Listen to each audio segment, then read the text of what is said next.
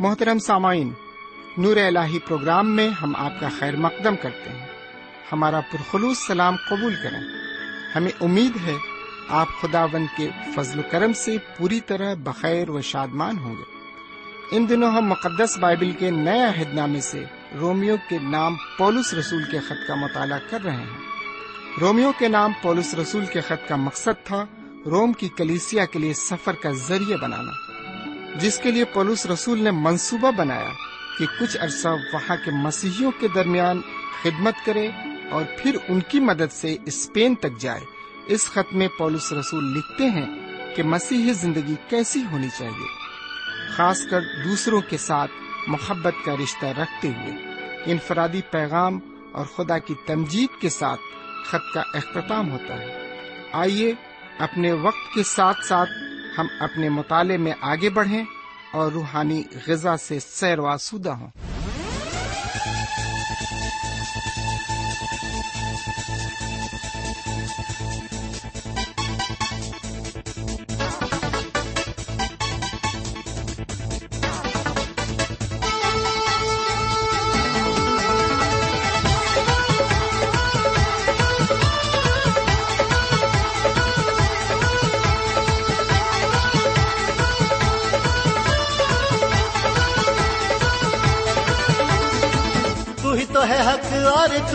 رستا، تو ہی رستا۔ تو ہی تو ہے حق اور تو ہی رستا۔ تو ہی زندگی ہے۔ ہاں تو زندگی ہے۔ ہاں، تو ہی تو ہے حق اور تو ہی رستا۔ تو ہی زندگی ہے، زندگی خدا بن خدا۔ تو ہی زندگی ہے، زندگی خدا بن خدا۔ تو ہی زندگی ہے، زندگی خدا بن خدا۔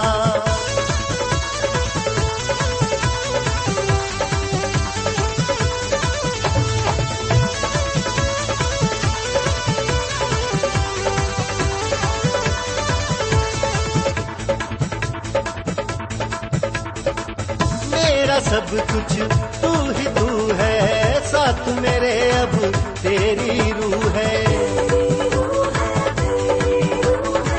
تو ہے مالک، تو ہے داتا، نور ہے تو اور تو خوشبو ہے۔ مجھ سے ہو چاہے ساری دنیا خفا، یہ دنیا خفا۔ سے ہو چاہے ساری دنیا خفا تو ہی زندگی ہے۔ میری زندگی ہے۔ ہاں مجھ سے ہو چاہے ساری دنیا خفا تو ہی زندگی ہے۔ زندگی خدا بن خدا تو ہی بندگی ہے۔ بندگی خدا بن خدا تو ہی زندگی ہے۔ زندگی خدا بن خدا۔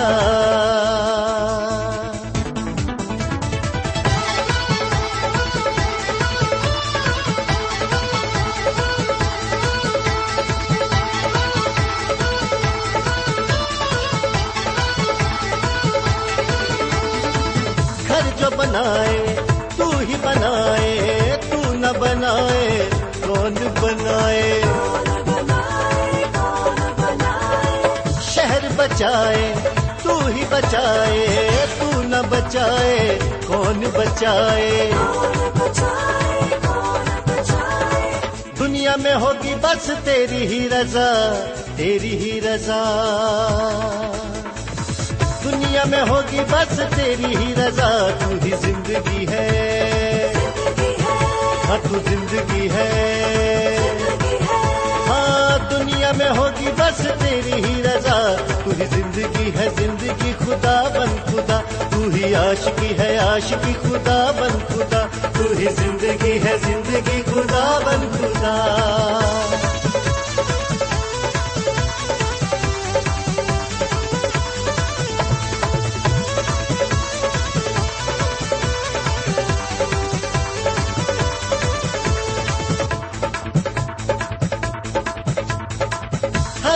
ہر کا تو ہے سہارا ڈوبنے والوں کا تو کنارا۔ خدا کے کلام کو لے کر آپ کے درمیان حاضر ہوں۔ سلام قبول فرمائیے۔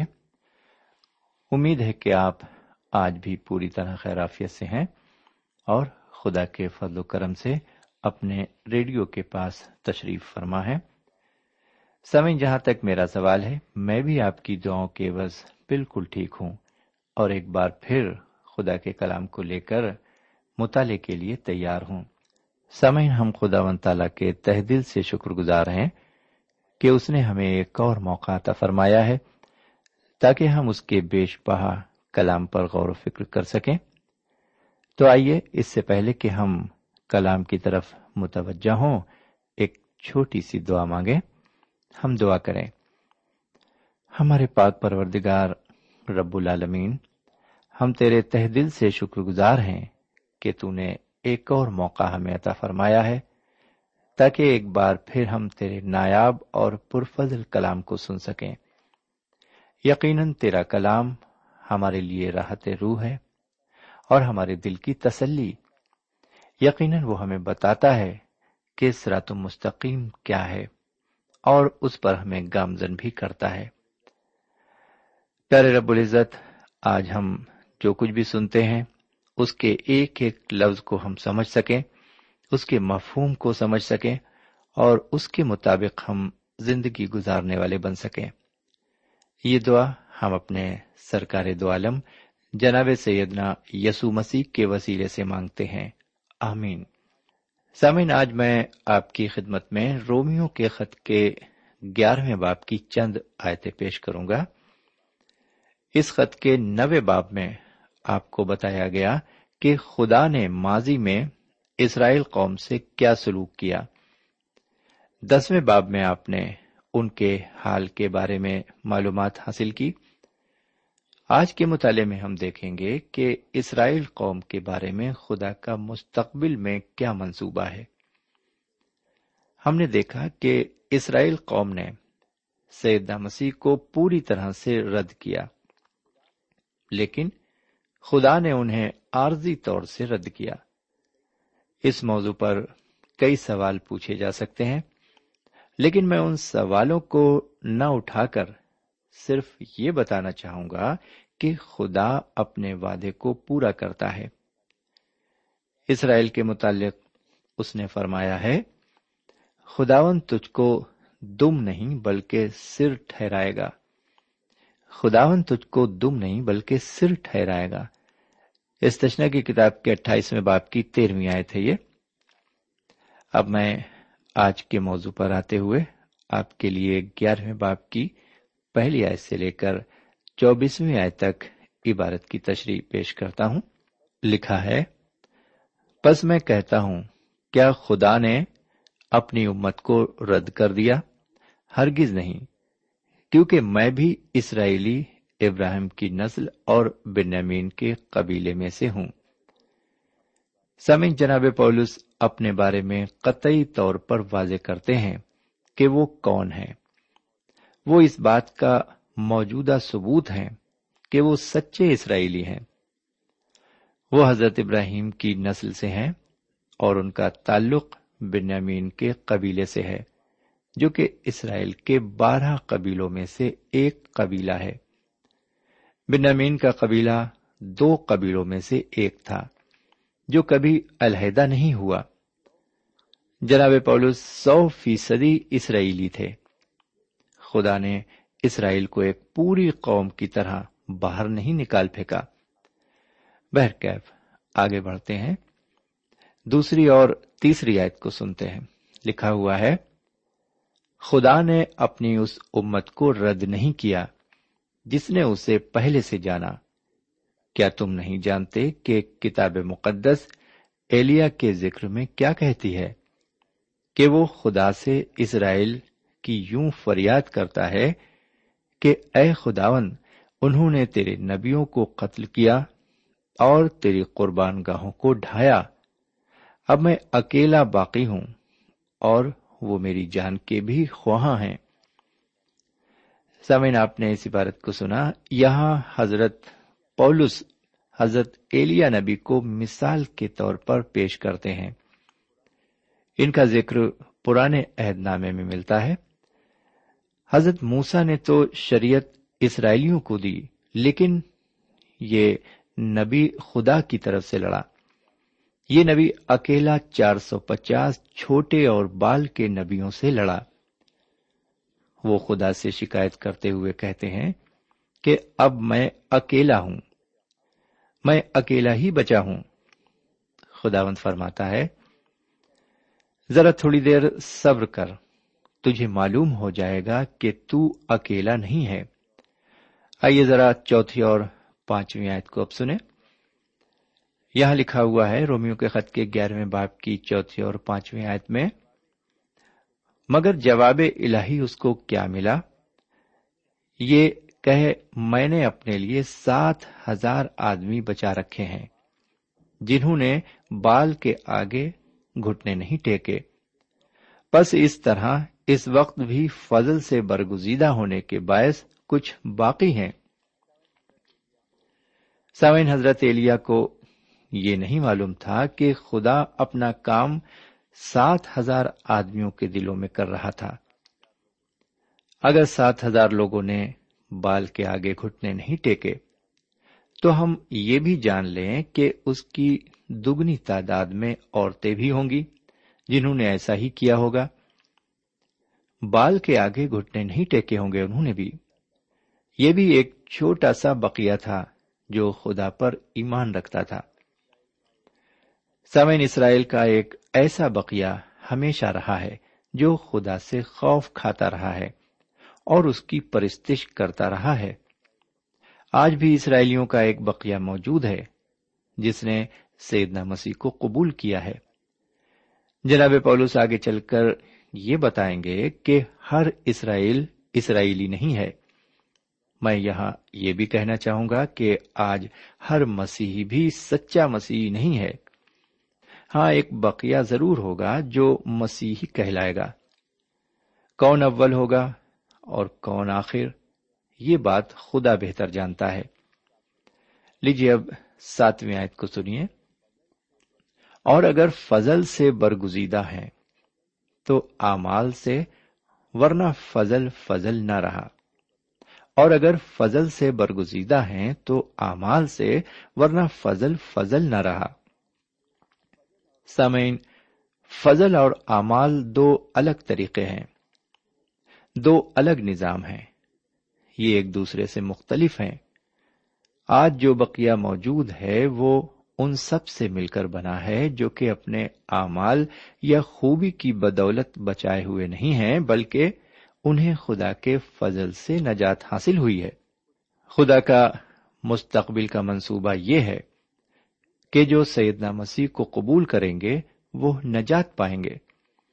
اور جو ایسا نہیں کرتے، ان کے دل سخت ہیں۔ یہ حالت باقی اسرائیلیوں کی ہے۔ اب ہم ایک اور موضوع پر آتے ہیں، جس کا عنوان ہے، اسرائیل کا باقی حصہ اندھیرے میں بھٹک رہا ہے یعنی اندھا ہو گیا ہے۔ اس موضوع کے تحت آئیے ذرا ساتویں آیت کو پھر سنیں۔ پس نتیجہ کیا ہوا؟ یہ کہ اسرائیل جس چیز کی تلاش کرتا ہے، وہ اس کو نہ ملی، مگر برگزیدوں کو ملی اور باقی سخت کیے گئے۔ سمجھ سوال یہاں یہ پیدا ہوتا ہے کہ کیا وہ سیدنا مسیح کے پاس آنے اور قبول کرنے میں ناکام ہوئے؟ جی ہاں ان کے پاس آنے اور انہیں قبول کرنے میں کیا وہ ناکام ثابت ہوئے؟ کیونکہ وہ اندھے ہو گئے تھے۔ جی نہیں، ایسا نہیں، ان کے سامنے خوشخبری کو ظاہر کیا گیا، جیسا کہ کسی اور قوم کے سامنے ظاہر نہیں کیا گیا۔ خدا نے خود فرمایا، میں دن بھر ایک نافرمان اور حجتی امت کی طرف اپنے ہاتھ بڑھائے رہا۔ سمین خدا ان کے ساتھ صبر اور تحمل سے کام لیتا ہے۔ وہ اس لیے اندھے ہیں کیونکہ انہوں نے اس نور کو قبول نہیں کیا جسے خدا نے انہیں دیا۔ اس لیے وہ اندھے ہو گئے۔ انہوں نے سید مسیح کو رد کیا۔ اور انسان جب کسی چیز کو رد کر دیتا ہے تو یہ بڑا مشکل ہو جاتا ہے کہ فضل اس تک پہنچایا جائے۔ جیسا کہ لکھا ہے کہ خداون نے ان کو آج کے دن تک سست طبیعت اور ایسی آنکھیں جو نہ دیکھیں اور ایسے کان جو نہ سنے دی۔ آگے جو عبارت پیش خدمت ہے اس کا حوالہ زبور شریف کے انہتر باپ کی بائیسویں آیت میں پایا جاتا ہے۔ وہاں پر لکھا ہوا ہے، ان کا دسترخوان ان کے لیے جال اور پھندا اور ٹھوکر کھانے اور سزا کا باعث بن جائے۔ ان کی آنکھوں پر تاریکی چھا جائے تاکہ نہ دیکھیں، اور تو ان کی پیٹ ہمیشہ جھکائے رکھ۔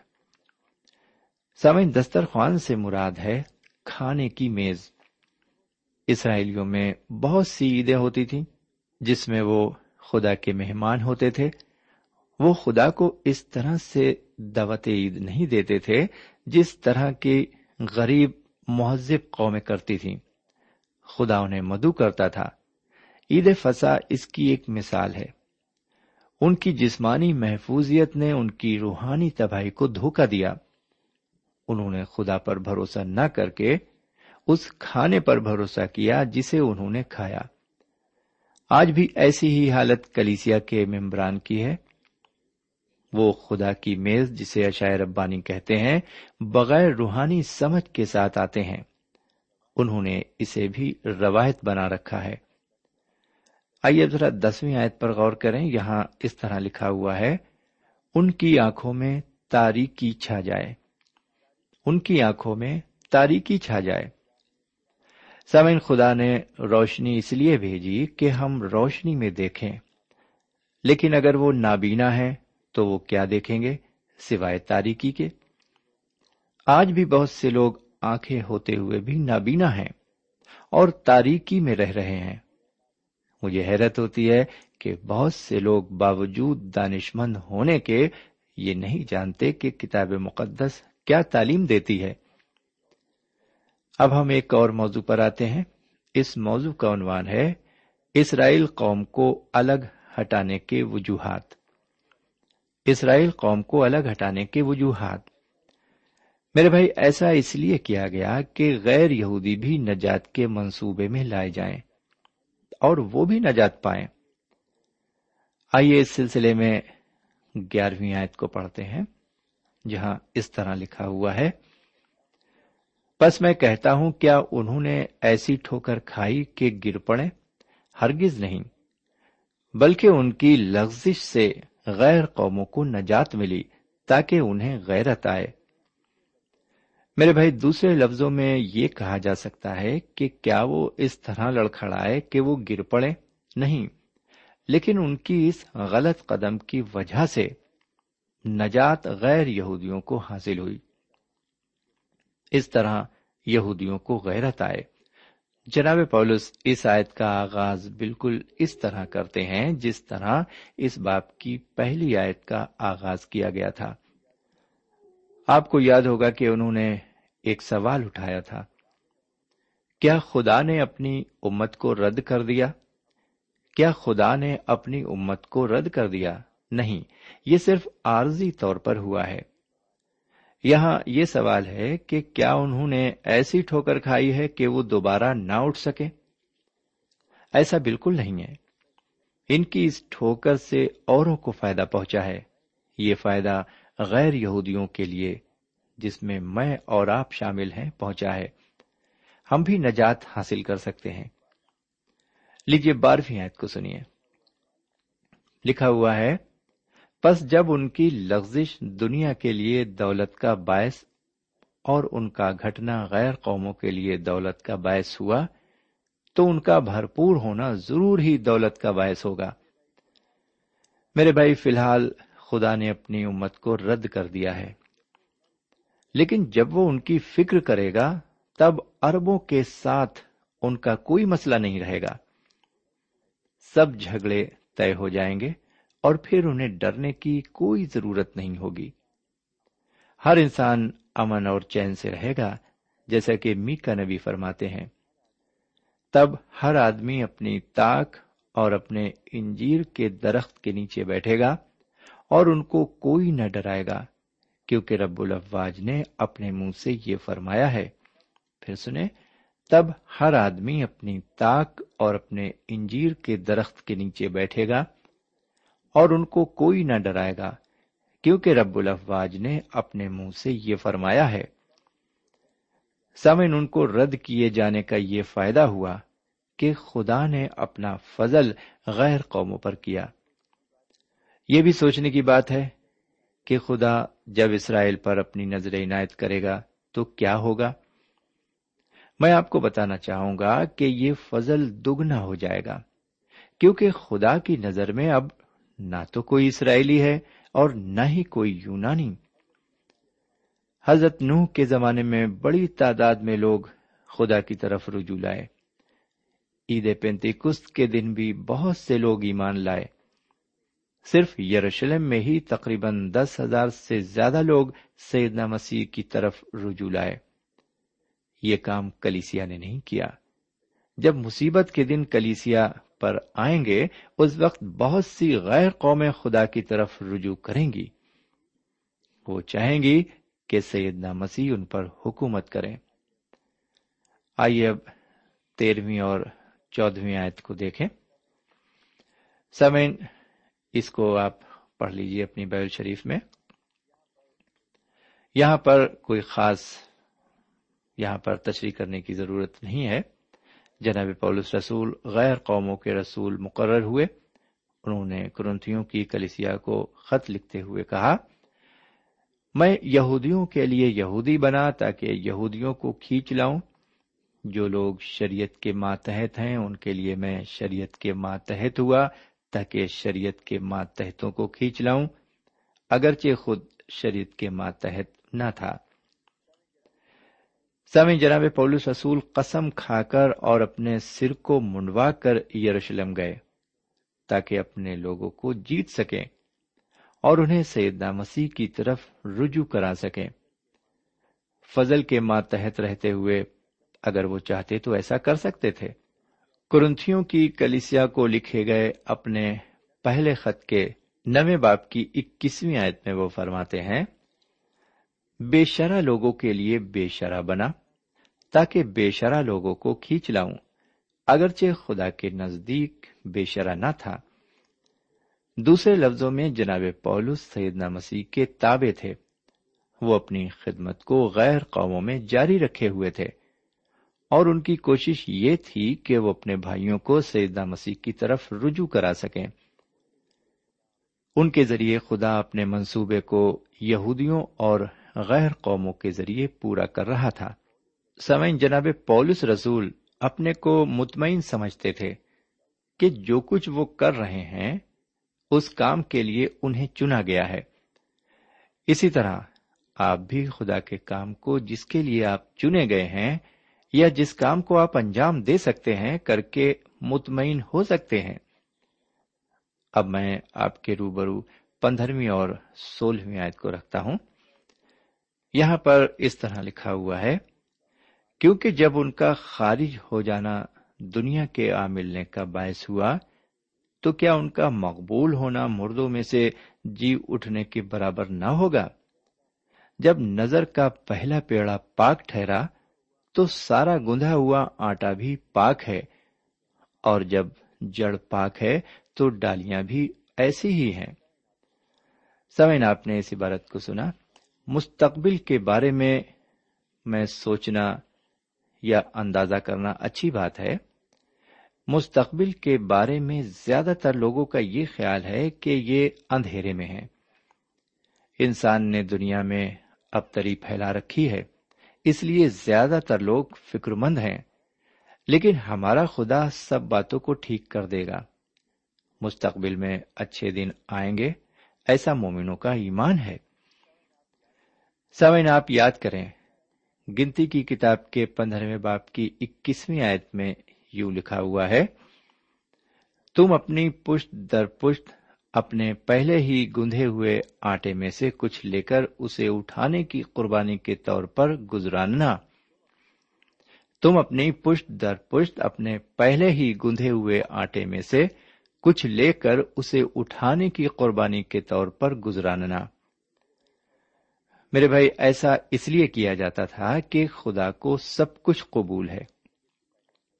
اس پہلے پھل سے قوم کے آغاز سے بھی مراد ہے۔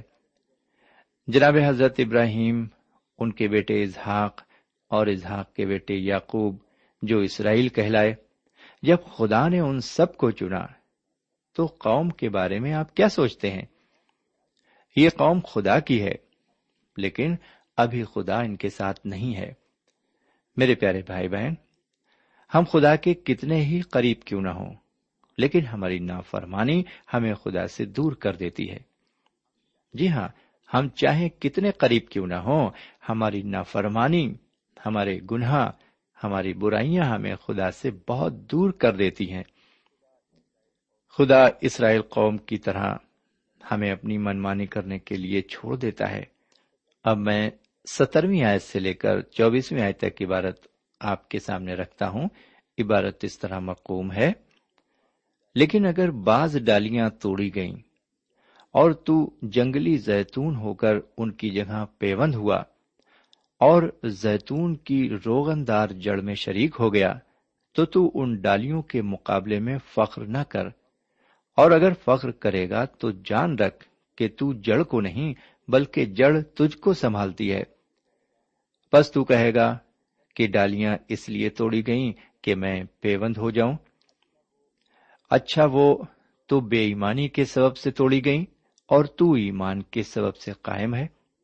بس مغرور نہ ہو، بلکہ خوف کر، کیونکہ جب خدا نے اصلی ڈالیوں کو نہ چھوڑا، تو تجھ کو بھی نہ چھوڑے گا۔ بس خدا کی مہربانی اور سختی کو دیکھ۔ سختی ان پر جو گر گئے ہیں، اور خدا کی مہربانی تجھ پر بشرتے کہ تو اس مہربانی پر قائم رہے۔ ورنہ تو بھی کاٹ ڈالا جائے گا۔ اور وہ بھی اگر بے ایمان نہ رہیں، تو پیون کیے جائیں گے، کیونکہ خدا انہیں پیون کر کے بحال کرنے پر قادر ہے۔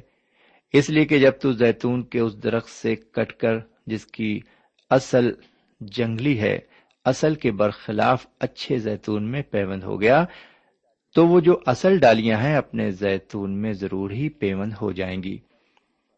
سمن یہاں پر اب ہم آج کا پروگرام روکتے ہیں، کیونکہ مطالعے کا وقت ختم ہو چکا ہے۔ ہمیں اجازت دیجیے خدا حافظ۔ سامعین، ابھی آپ نے ہمارے ساتھ رومیو کے نام پولس رسول کے خط کا مطالعہ کیا۔ ہمیں یقین ہے، اس مطالعے سے آپ نے برکتیں حاصل کی ہوں گی۔ ہم چاہتے ہیں کہ آپ ہمیں ضرور خط لکھیں، ہم آپ کے خط کا انتظار کریں گے۔ خدا حافظ۔ ہمارا پتا ہے، پروگرام نور ال post box number one five seven five Sialkot Pakistan. پتا ایک بار پھر سن لیں۔ پروگرام نور ال پوسٹ باکس نمبر ایک پانچ سات پانچ سیال کوٹ پاکستان۔ اب آپ ہم سے ٹیلی فون اور ای میل سے بھی رابطہ قائم کر سکتے ہیں۔ ہمارا ٹیلی فون نمبر ہے nine two three four four six four zero four five seven eight نو دو تین چار چار چھ چار صفر چار پانچ سات آٹھ ہمارا ای میل پتا ہے N A M three nine four nine eight hotmail dot com N A M three nine four nine eight hotmail dot com ہمارے پروگرام کا وقت اب یہیں پر اختتام پذیر ہوتا ہے۔ اگلے پروگرام تک کے لیے اجازت دیں۔ خدا حافظ۔